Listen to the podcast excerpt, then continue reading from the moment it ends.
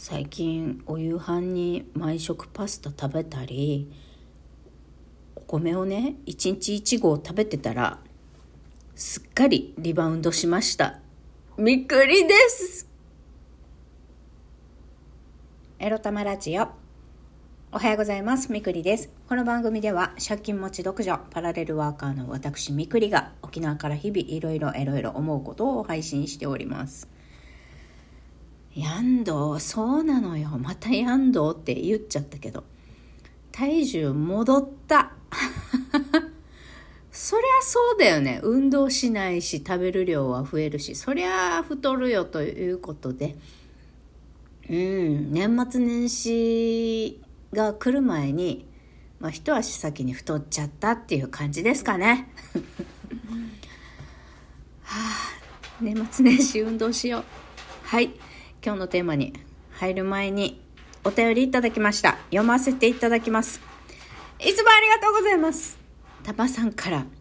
みくりさんこんばんは。履歴書。私も3、4件は削除してましたよ。詐称というよりも書くのが面倒で飛ばしてました。考えたら当然の行為ですよね。ということで、はい。共感していただき嬉しいです。ありがとうございます。そして、美味しい焼き鳥いただきました。ありがとうございます。鶏肉とネギ大好き。ありがとうございます。焼き鳥屋行きたいな。一人で行ってでも別に全然構わないんだけどやっぱり最近億劫で人と人に会ったりどこか、えー、外食行くのも億劫ですね。まあそれがいいのかというか自炊をするようになったのは良いことだと。自分としては思っております。さて、履歴書の詐称でございますけれども、全国津々浦々共感していただいた方は、ねぎらいのネギマークを押していただけたのでしょうか？はい。ね。私もアルバイトとかすぐ辞めちゃったやつとかは書かなかったりしているんですけれども、そうですね、あの、働いてたけどなかったことにしてるぐらいまではいいんですよね。だけど、あの、私がやってるみたいにね、2年しか勤めてないくせに5年勤めたことにしてるとか、まあ、これは立派な経歴詐称でございます。あの、くれぐれも皆さんやらないように。やるとしても、直近の経歴はごまかさない方がいいですね。あと、昨日私が話したように、同業他社に応募を出す場合は、その、同業種に勤めてた時の経歴ぐらいはごまかさない方がいいですね。ごまかすんだとしたらもう十数年前とかさ、結構前のやつとか、まあ多分、この応募してる先の企業さんはそこまで調べないだろうとか調べようがないだろうぐらいの、えー、範囲で詐称したらいいんだと思います。詐称するんかい。いやいや、詐称を決して進めているわけではない。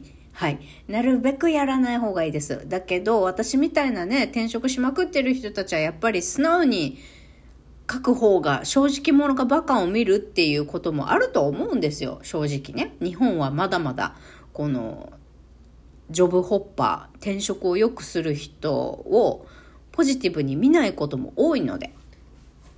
あとはまあ自分が応募する先の会社がどういう人を求めている求人かどうかですよね。まあ、転職が多いと言っても、その転職してきたこと全てを見て、あ、いろいろできる人なんですねとか、あの、今回は例えば営業職を応募してるけど、事務もできる人だとすごくありがたいです。いろいろ経験なさってるんですねって言って、プラスに働く場合もあるんで、だけどこれってさ、面接してみないとわかんないこともあるんですよね。こう、求人には書いてないけど、実はこういうこともできる人も欲しいんですとか、面接になって初めて、これもできますかって聞いてきたりとかさ、やっぱ求人、人を多く集めるために企業もさ、あの、本当のこと書いてなかったりとか、ボーナス出ないくせに出ますよみたいな、かっこ業績によるかっこ閉じみたいなこと書いてさ、人を集めるためにもう嘘書いてるわけよ、企業も。まあ嘘って言ったらあれだけど、あの、誇張して書いたりさ、後で責められても、いや、こういう風に書いてますよねって言い逃れができるような書き方で誇張して書いてることとかもいっぱいありますから。ね、みんなが嫌がるような とか、人気のない求人とかね、もういいこといっぱい並べてさ、で、いざ面接行ったら話が違うみたいなことだって別に珍しくないわけです。私もね、今年度はいろいろ給食活動していて、え、ハローワークの求人に書いてたことと話が違うみたいなのありましたからね。パートの募集なのに、あの、2人も雇いたくないから、できればフルタイム1人だけを雇いたいんです。フルタイムできますか？とか、いきなり聞かれちゃったりするからね。でえ？みたいな。パートだと思って来たのに、みたいな。で、ここでさ、いや、パートがいいですって言ったら、落とされるんだろうな、とかさ、この馬鹿し合いですよ。就職あの給食活動というのはね企業と求職者のもう馬鹿し合い騙し合い、えー、聞きたいこと聞けないいかにこっちの本音を出さずに、えー、それっぽくお互いフィットできるか妥協できるかみたいなことのような気がしています。はいそんなわけで引き続きね決まるまで転職活動したいと思っております。そして、引き続きなんですけど、今日のテーマこちら。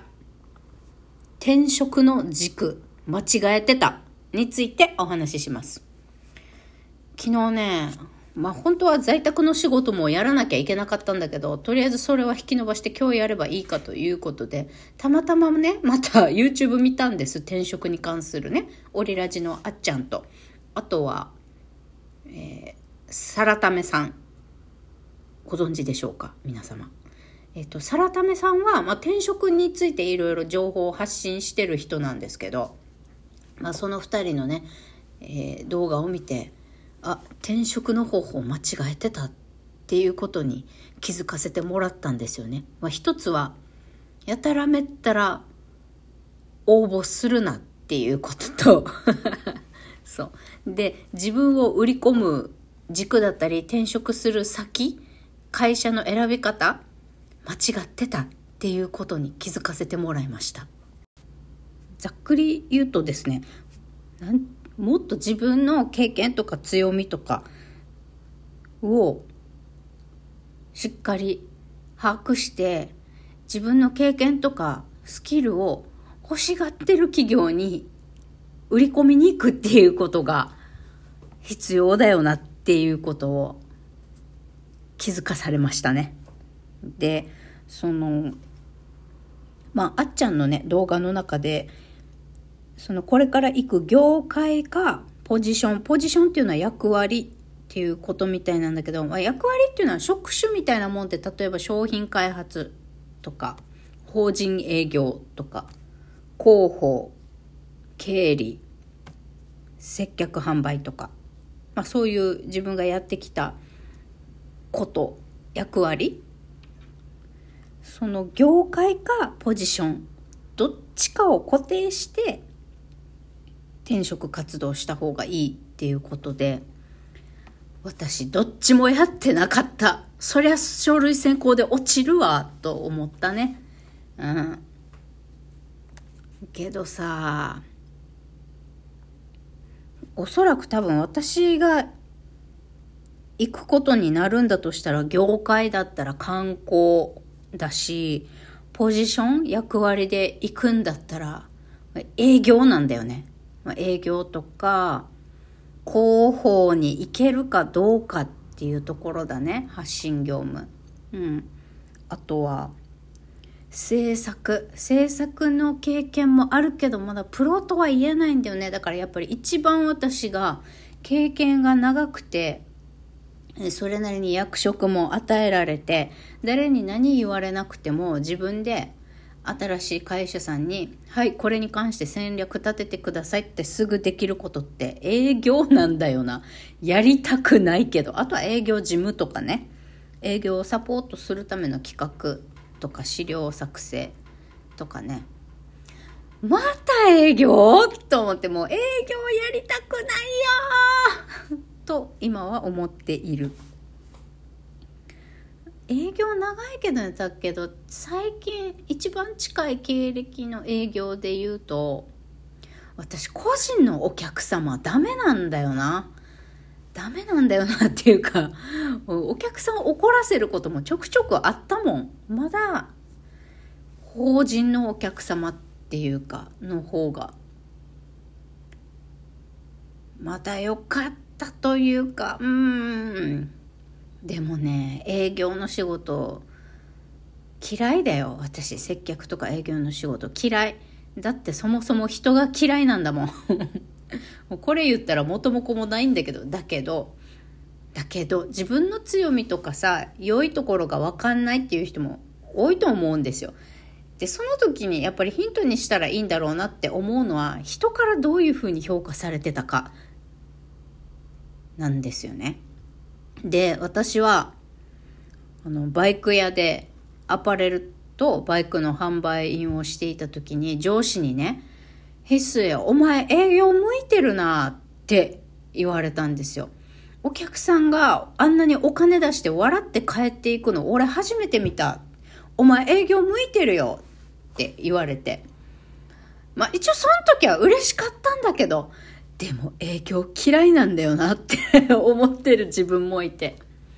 まあ、微妙だよね。まあ、営業職にまたね、これから応募し直すかはわかんないんだけど、とりあえず私の今日の話はあんまり役に立つことはなかったんだけど、あの、転職活動をやってる人がもし、もしね、いらしたとしたら参考になりそうな動画の URL は貼っておきますね。ということで、え全国の経歴詐称に怯えている皆様、あなただけではない。私もまだもうちょっと経歴詐称しながら給食活動しな、しようかなって思ってるよ。それではまた、バイバイ